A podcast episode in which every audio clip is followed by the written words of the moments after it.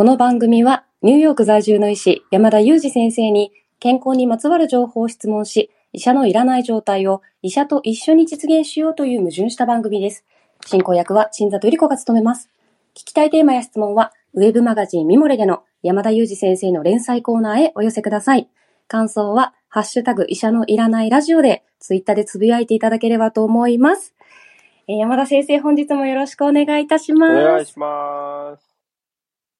そしてね、山田先生、本日はですね、なんと、またですね、えー鈴木先生にゲストにお越しいただいてるんですよね。そうですね。もうちょっとあれですよね。仲が良すぎて2回目読んじゃったっていうやつですよね。そうなんです。鈴木先生、よろしくお願いいたします。よろしくおい。願いします。また来てしまいました。ありがとうございます。まあ、もうね、あの、リスナーの皆さんもきっと大歓迎だと思います。あのー、医者のいらないラジオ349回目とですね、351回目に、まあ、子宮頸がんのお話と HPV ワクチンのお話について、鈴木先生からたっぷりと解説いただいたんですけれども、すごく反響が大きくて、コメントもたくさんいただいたんですよね、鈴木先生。はい。コメント、あの、質問含めてありがとうございます。あの、私なりにその場でちょっと話しきれなかったところ、あの、解説したつもりなんですけど、もし、あの、ご興味ある方は見ていただくと、あの、そのレスポンスだけでもちょっと、あの、いいこと書いてあるかもしれません。ありがとうございます。山田先生、あの、鈴木先生コメントに全部丁寧に返信してくださってたんですよ。すごいですよね。ちょっと私がサボっちゃってるのが。あれ、答えるものだと思って、真面目に答えてました。いやいやいや、答えるものなんですよ。はい。あの、ぜひね、その349回目と351回目、まだ聞かれてない方はぜひぜひチェックしていただきたいんですけれども、あの、その時聞いてらっしゃらない方のために、鈴木先生、どんな先生なんだろうということを、あの、ちょっとご紹介できればなと思います。鈴木先生はなんと山田先生と同じニューヨーク在住のお医者さんでいらっしゃって、今、コロンビア大学で研究をされてるんですよね。はい、そうです。はい。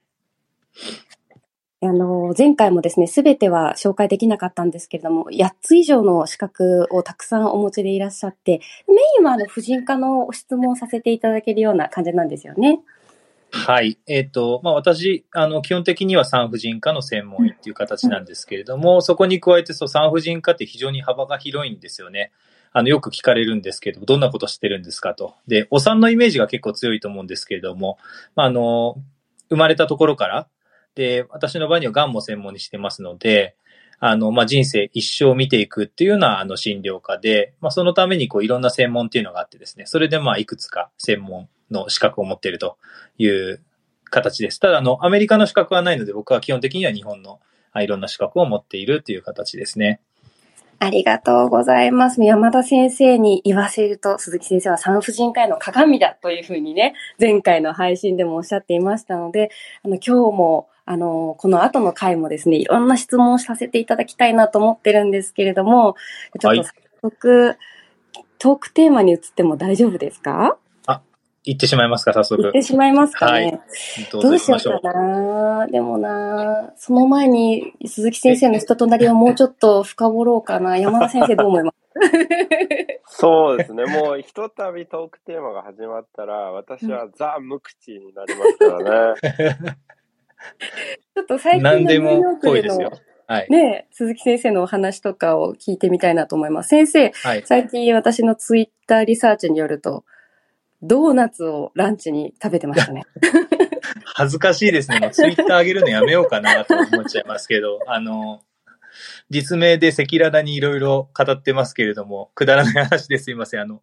ナショナルドーナツデーっていうのがありまして、何日でしたっけ？先週の金曜日、でそうだ、そうだ。6月1日ですかね。うんうんうんはい。で、あの、ドーナツ屋さんによっては、タダでドーナツが食べられるんですよ。はい。えーあの、ちょっと具体、具体的な点名やめておきますけど、日本にもある、人気のある、あの、ドーナツ屋さん、タダでくれたりとか、あとは、ジュースだけ買ったら、あの、タダでくれるようなところもあって、僕が行ったところはジュースだけ買って、あの、ドーナツをタダでいただくことができてですね、それをお昼ご飯にという、あの、投稿したんですけども、ちょっと恥ずかしいですね。大丈夫ですよ。投稿の内容ちょっと考えないといけないと思います。すいません。いい大人が。大丈夫ですよね。山田先生はだって、あの、スイーツ男子ということを公表してらっしゃいますもんね、山田先生、ね、そうでしたね。そうですね。でも、スイーツ男子にもかかわらず、ドーナツ食べてないですね。それはちょっと、先生、スイーツ男子のもったいないですね。そうですね。ちょ、やっちゃいましたね。ちょっと僕の責任ですね。共有しなかったんですいません。そうですよね。お二方すごくあの、場所の近いところにいらっしゃるからね。あの、ドーナツ一緒に食べに行くことはできそうですよね。はい、来年は。そうですね。次回のなんかスイーツの日には、ちょっと一緒に行きましょう。わかりました。じゃあなんかその様子はぜひぜひね、リスナーの皆さんと私に、まあツイッターでもいいので共有していただけるととっても嬉しいです。はい。では、早速トークテーマに移っていきたいと思います。よろしくお願いいたします。よろしくお願いします。はい。今日はですね、リスナーの皆さん、聞いたことがある方もいらっしゃるかなと思うんですけれども、まあ、正式にはレボノルゲストレス放出型 IUS。まあ、通称というか商品名というかミレーナーについて私、ちょっと先生に伺ってみたいなと思っているんです。はい。ありがとうございます。早速噛んでいただいて。これ難しいんですよね。レボノルゲストレルです。難しいですね。ゲストレス、あ、レスって言ってましたね。自信満々に合ってると思って言ってましたね。はい、すいません。すいません。正しく言うと、えっ、ー、と、はい、レボノルゲストレル放出型子宮内システムという長い名前なんですけども。はい。これなんでしょうっていう。はい。本当それも、これなんでしょうから、ちょっと鈴木先生、教えてください。はい。えっ、ー、と、これですね、あの、いわゆる子宮内避妊具の一種なんですけれども、まあ、名前からするとちょっと避妊のイメージが強い。要するに妊娠を防ぐという意味合いが強いんですけれども、実際には他の、えー、効果も、えー、多くある、まあ、お薬なんですよね。で、日本の場合にはですね、このレボノルゲストレル放出型子宮内システム、こ長い名前なんですけども、一つしか、あの、試乗されている商品がないので、まあ、ミレーナっていうお薬なんですけども、今日はまあ長いとあの、噛んでしまいますんで、ミレーナっていうことで進めていきたいと思うんですけれども、まあ、このミレーナ自体は先ほど言ったように、避妊の効果に加えて、まあ、月経困難症といってですね、月経痛が、で悩まれていたり、あとは生理の量が少し多くなってしまう方、えー、そういう方のその月経量の減少効果、少なくする効果っていうのがあるというようなお薬になります。ありがとうございます。もう私まさにですね、この月経困難症を抱えているっていうんですかね、を感じていまして、うん、あの、ピルとかは飲んでいるんですけれども、この度、こうミレーナにもすごく興味があってですね、まあ、というのも、こう、40歳以降はミレーナがいいですよ、なんてお話をちょっと聞いたことがあったので、もう今日はミレーナ、その、えレノ、レボノルゲストレン放出型 iOS について、こう、いろいろ細かく聞いていきたいなと思うんですけども、まあ、効果としては避妊とその月経困難症に、あの、緩和に興味があるってことですかね。そうです。その二つが大きな、その、えー二つの柱になる、うんこのお薬の効果っていう形ですね。ちなみに、こう、仕組みっていうのはどういう仕組みで、こう、まあ、月経困難症が緩和されたり、避妊効果があったりするんでしょうか？はい。えっ、と、これですね、あの、子宮の中に、まずちょっとどんなものが入るかっていうイメージをしていただきたいんですけども、えっ、と、だいたい3センチぐらいのですね、あの、柔らかいプラスチック製の T 字型のものが、えー入ります。で、そこからですね、こう、なんていうのか、釣り糸というか、タコ糸というか、まあ、その、ちゃんとした専用なんですけども、糸がこう、テールって言ってぶら下がっていて、あの、それだけがこの、えー子宮の、えー子宮の出口、子宮口から、あの、ぶら下がっているような状態ですね。一回入ってしまうと、本人は、えー何も感じないというようなもので、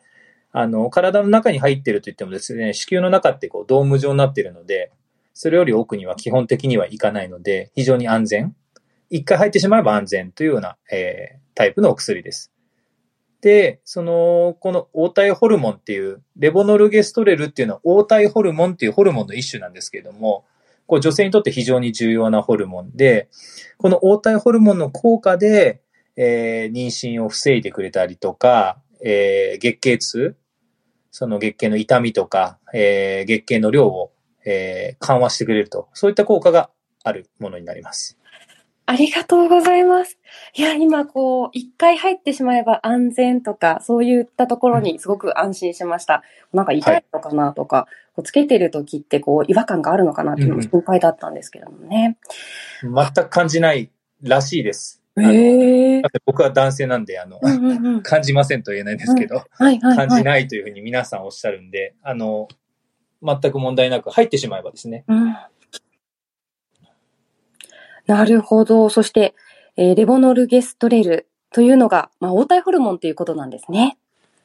そうです。この黄体ホルモンがすごく鍵でですね、はい、あの、黄体ホルモンっていうのは、まあ、そこもなかなかちょっと ね、あの、イメージ湧きにくいと思うんですけれども、まあ、月経周期でいきますと、月経の前半っていうのは、えー、排卵した、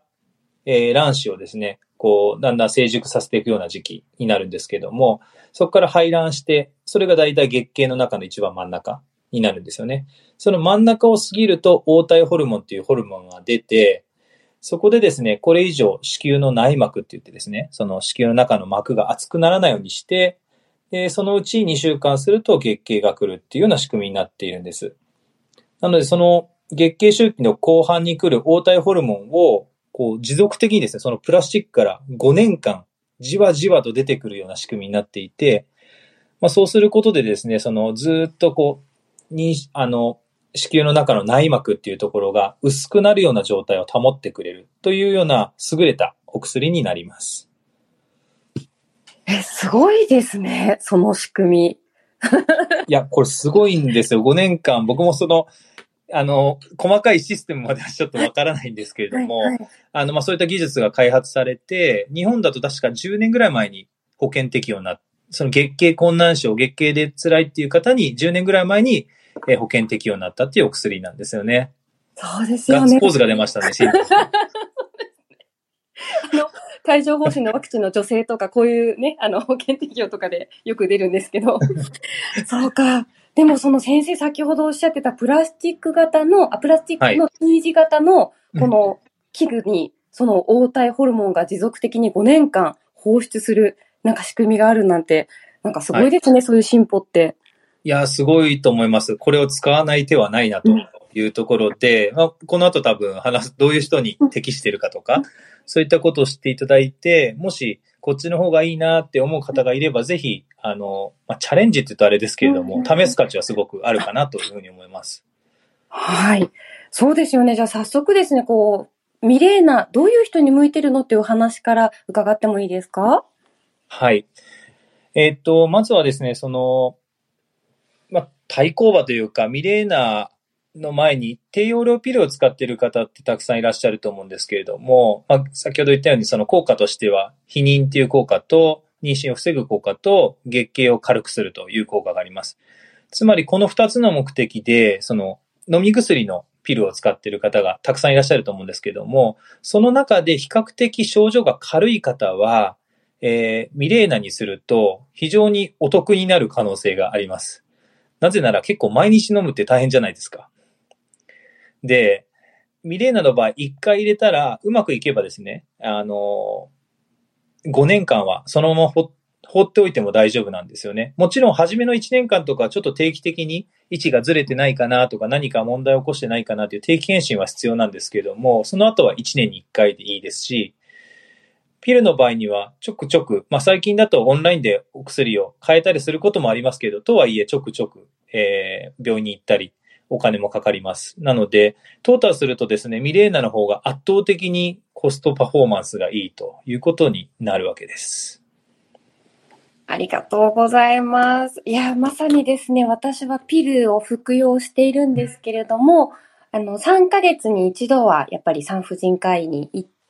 あの、血液検査もその、まあ、3ヶ月に一度ではないですけども、半年に1回はちゃんとやって、こう、処方してもらえて、かつ、ちょっとね、毎日飲むっていうのが忘れる。そうですよね。って、あの、ネネックかな、まあ嬉しいんですけどね、その月経困難症が緩和されたりしていいんですけど、その、そこが楽になるっていうのはすごく大きなメリットかなっていうふうに思っているんですけれども、これは、あの、皆さんがミレーナできるんですかね？それともそういうふうなことは限らないんでしょうか、どんな人になかなか鋭い質問が来ましたね。あの、やっぱり子宮の中に入れるっていうものなので、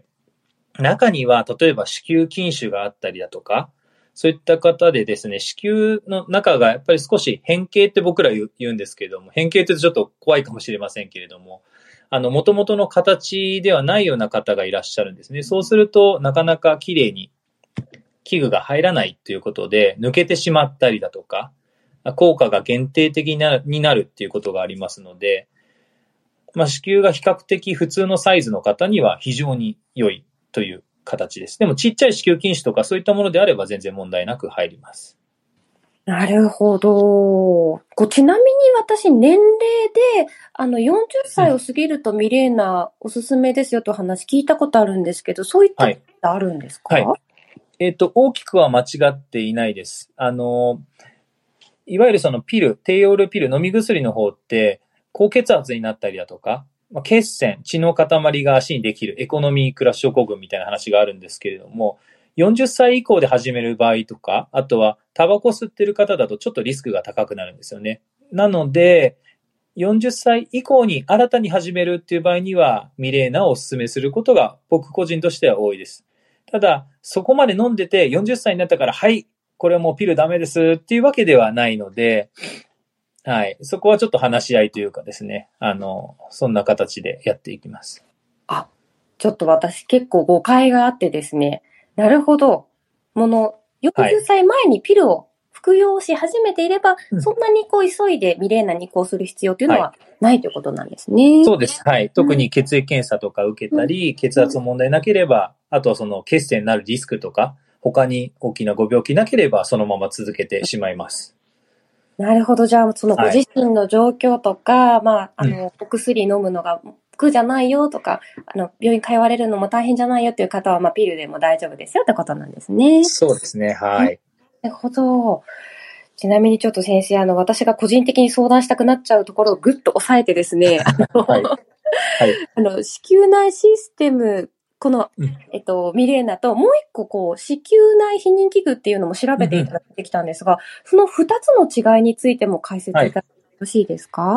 はい。えっと、まあ、大きく分けてその子宮の中に入れる避妊目的の器具としては、今、新里さんおっしゃったように IUD という、いわゆる昔からある、えー子宮内避妊具と、えー今回紹介しているミレーナっていうお薬があるんですね。で、ミレーナの方 IUS という言い方をして、ちょっと混乱するんですけれども、二つの大きな違いは、黄体ホルモンが出るか出ないかというところです。で、通常の子宮内避妊具の IUD というものは、基本的には保険適用じゃないので、自費で、避妊目的になるので、その病気の目的で入れますっていうことではないので、自費で、えーお払いあ、お支払いいただくと。大体そうですね。まあ、4、5万円以内っていう形だと思います。安いものであれば3万円ぐらい。ただ、ミレーナに関しては、例えば月経で辛い症状があるっていうことであれば、それはご病気に対して、えー入れるということになりますので、保険適用になるということで、通常3割負担と考えると、まあ、4万円ぐらいだとしても1万円ちょっとぐらい。という形なので、まあ、ピルを飲んでるっていう方と比べたらもう格段にですね、コストパフォーマンスがいいと、手がかからないしっていうところが非常に魅力的ですね。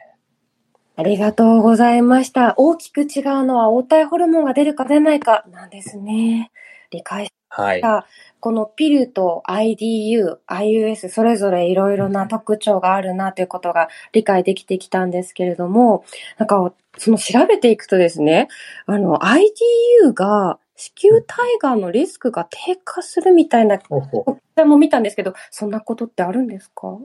むちゃくちゃ調べてますね。かなり専門的なところに入ってきてますけれども、はい。まあ、ちょっっとあの、せっかくなので、そのお話をさせていただくと、今、あの、新里さんおっしゃったのって、子宮体がんのリスクが減るっていう話なんですよね。で、子宮体がんっていうのは、子宮の内膜ですね、生理が起こって剥がれるところが、なかなか剥がれないでずっと熱い状態になってしまうと、リスクが増えます。で、このミレーナってお薬は、そのさっき言ったみたいに黄体ホルモンがですね、作用すると子宮の内膜が薄い状態になるんですね。ずーっと。なので、つまり熱くならないので、子宮体がんのリスクが減るっていうことなんですよ。なので、まあ、予防目的に入れるっていうことはできないんですけれども、なんて言うんですかね、副効用として、あの、こういったことが、あの、リスクが低減されるっていうことが、あの、得られると、効果として、なる。いう話です。ということはですよ、先生。あれ？私、IUD だけだと思ってたんですけど、はいうんミレーナもピルも？そうなります？IUD に関してちょっと僕わからないですけれども、うん多分そんなに強い効果はないと思います。うんは。い。普通に、えっ、と、子宮の内膜が厚くなっていくので、ただ、ミレーナに関してはそのホルモンの作用によって子宮の内膜自体が厚くならないんで、うんこれはリスクが一応下がっていくということになります。ありがとうございました。ちょっと専門的な話ですね。なんか今日は。いやいや、なんかちょっとすいません。は興味があってですね、いろいろ聞きたいことがあるんですけれども、ちはいちなみになんですけど、こう、ピルやその IDUIUS と比較したときに、あの、月経前症候群 PMS ってあるじゃないですか。はい。なんか、それは、ピルの方がいいよっていうのも読んだんですけど、ここはいかがですか？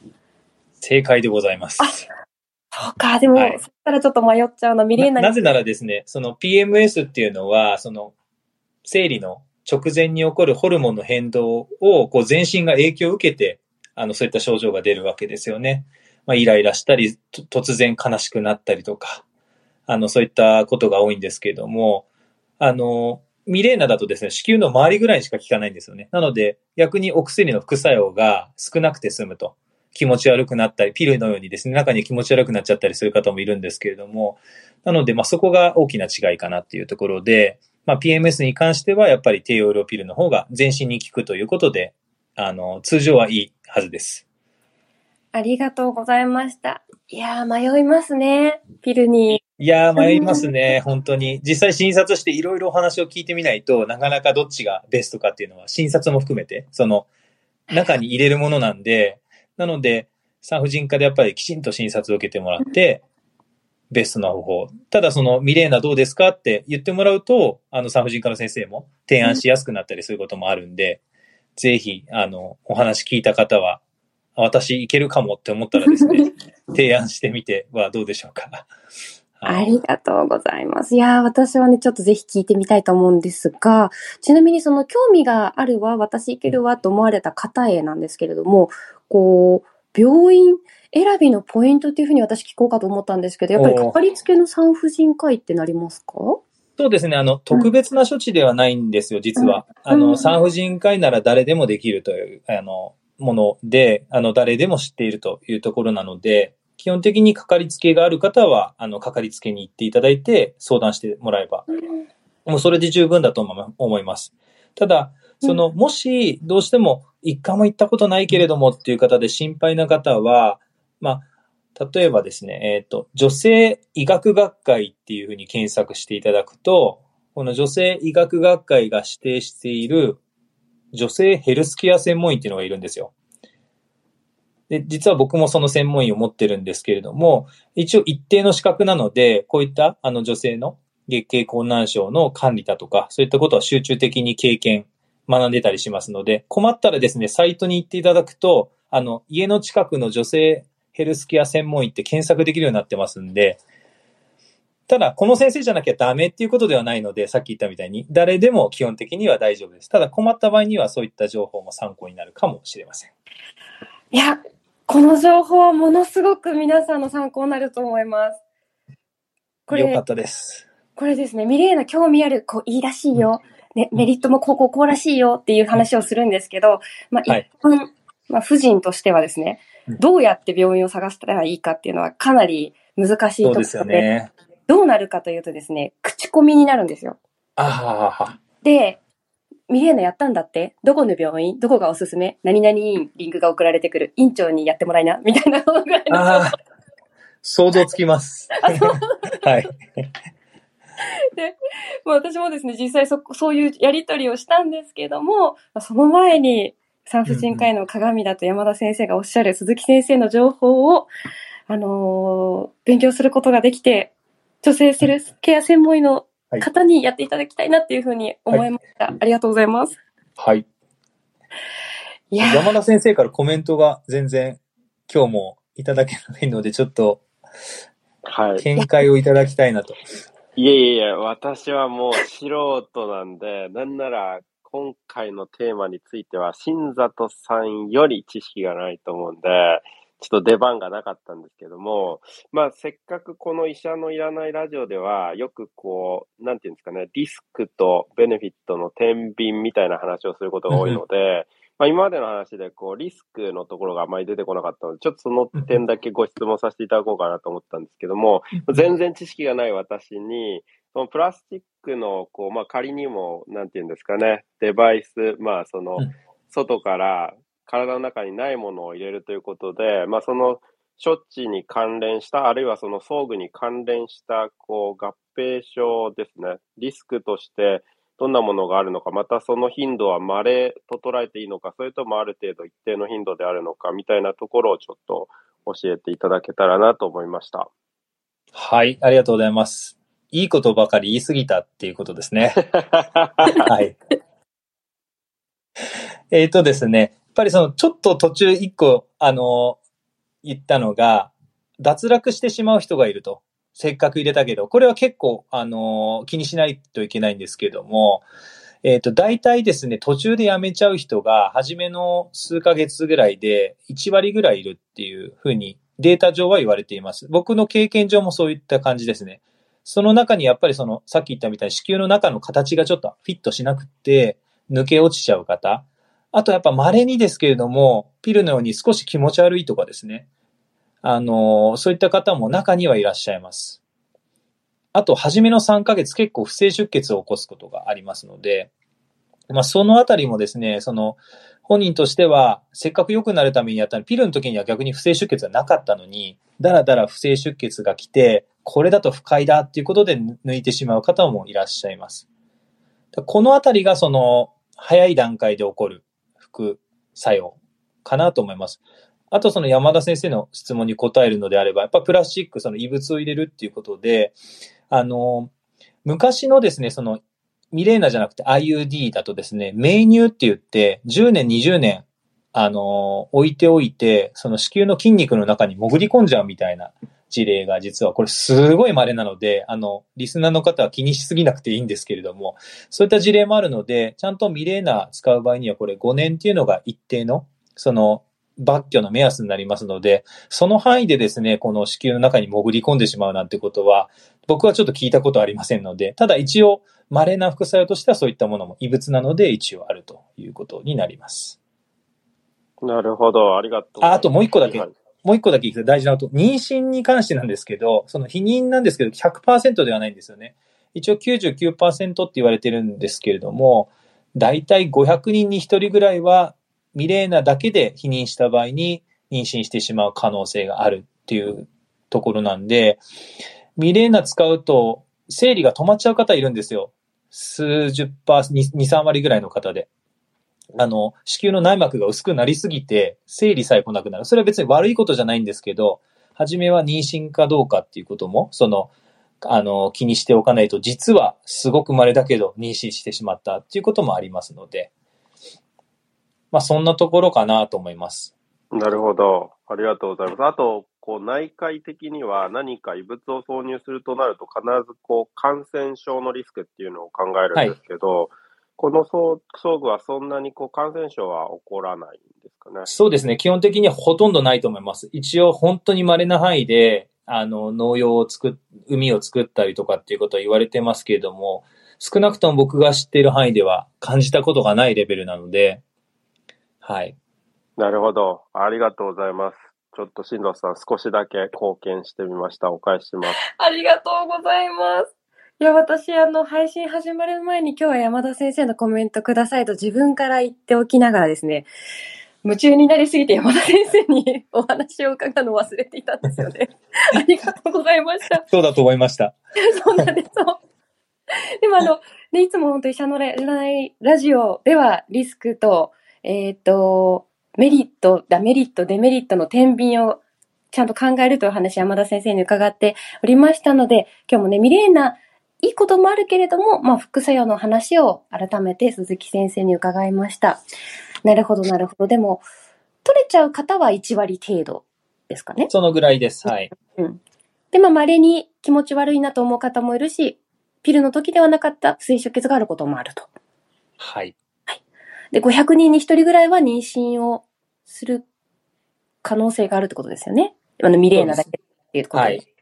なので、通常は生理が来なくなったら妊娠を考えると思うんですけれども、うんミレーナ自体でも、あの、生理が2、3割の方止まっちゃうっていうのも、これもぜひ、リスナーの方、なんとなく知っておいていただけるといいかなと思います。なので、どっち、どっちなのかなっていうのは、あの、気にし、妊娠なのか、ミレーナのせいで生理が止まっちゃったのかは考えないといけないっていうところですね。はい。ありがとうございました。私は本当にとっても満足です。山田先生も本当にコメント、質問いた、あの、してくださってありがとうございました。ね、リスナーの皆さんもお便り、今公開生配信なので、いろいろいただいてるんですけれども、まあずっとピルを飲んでるよという方もいらっしゃいますし、あのなかなか関心が高いテーマだったんじゃないかなと思います。はい。今日はですね、あのー、2回目にゲストに来ていただいた鈴木先生に、えーミレーナ、レボノゲストレル放出型 IUS について、えーたくさんお話、解説いただきました。鈴木先生、ありがとうございました。ありがとうございました。はい。というわけでですね、今日は山田裕二のいらないラジオということでお送りさせていただきました。Thank you so much for listening. See you next time.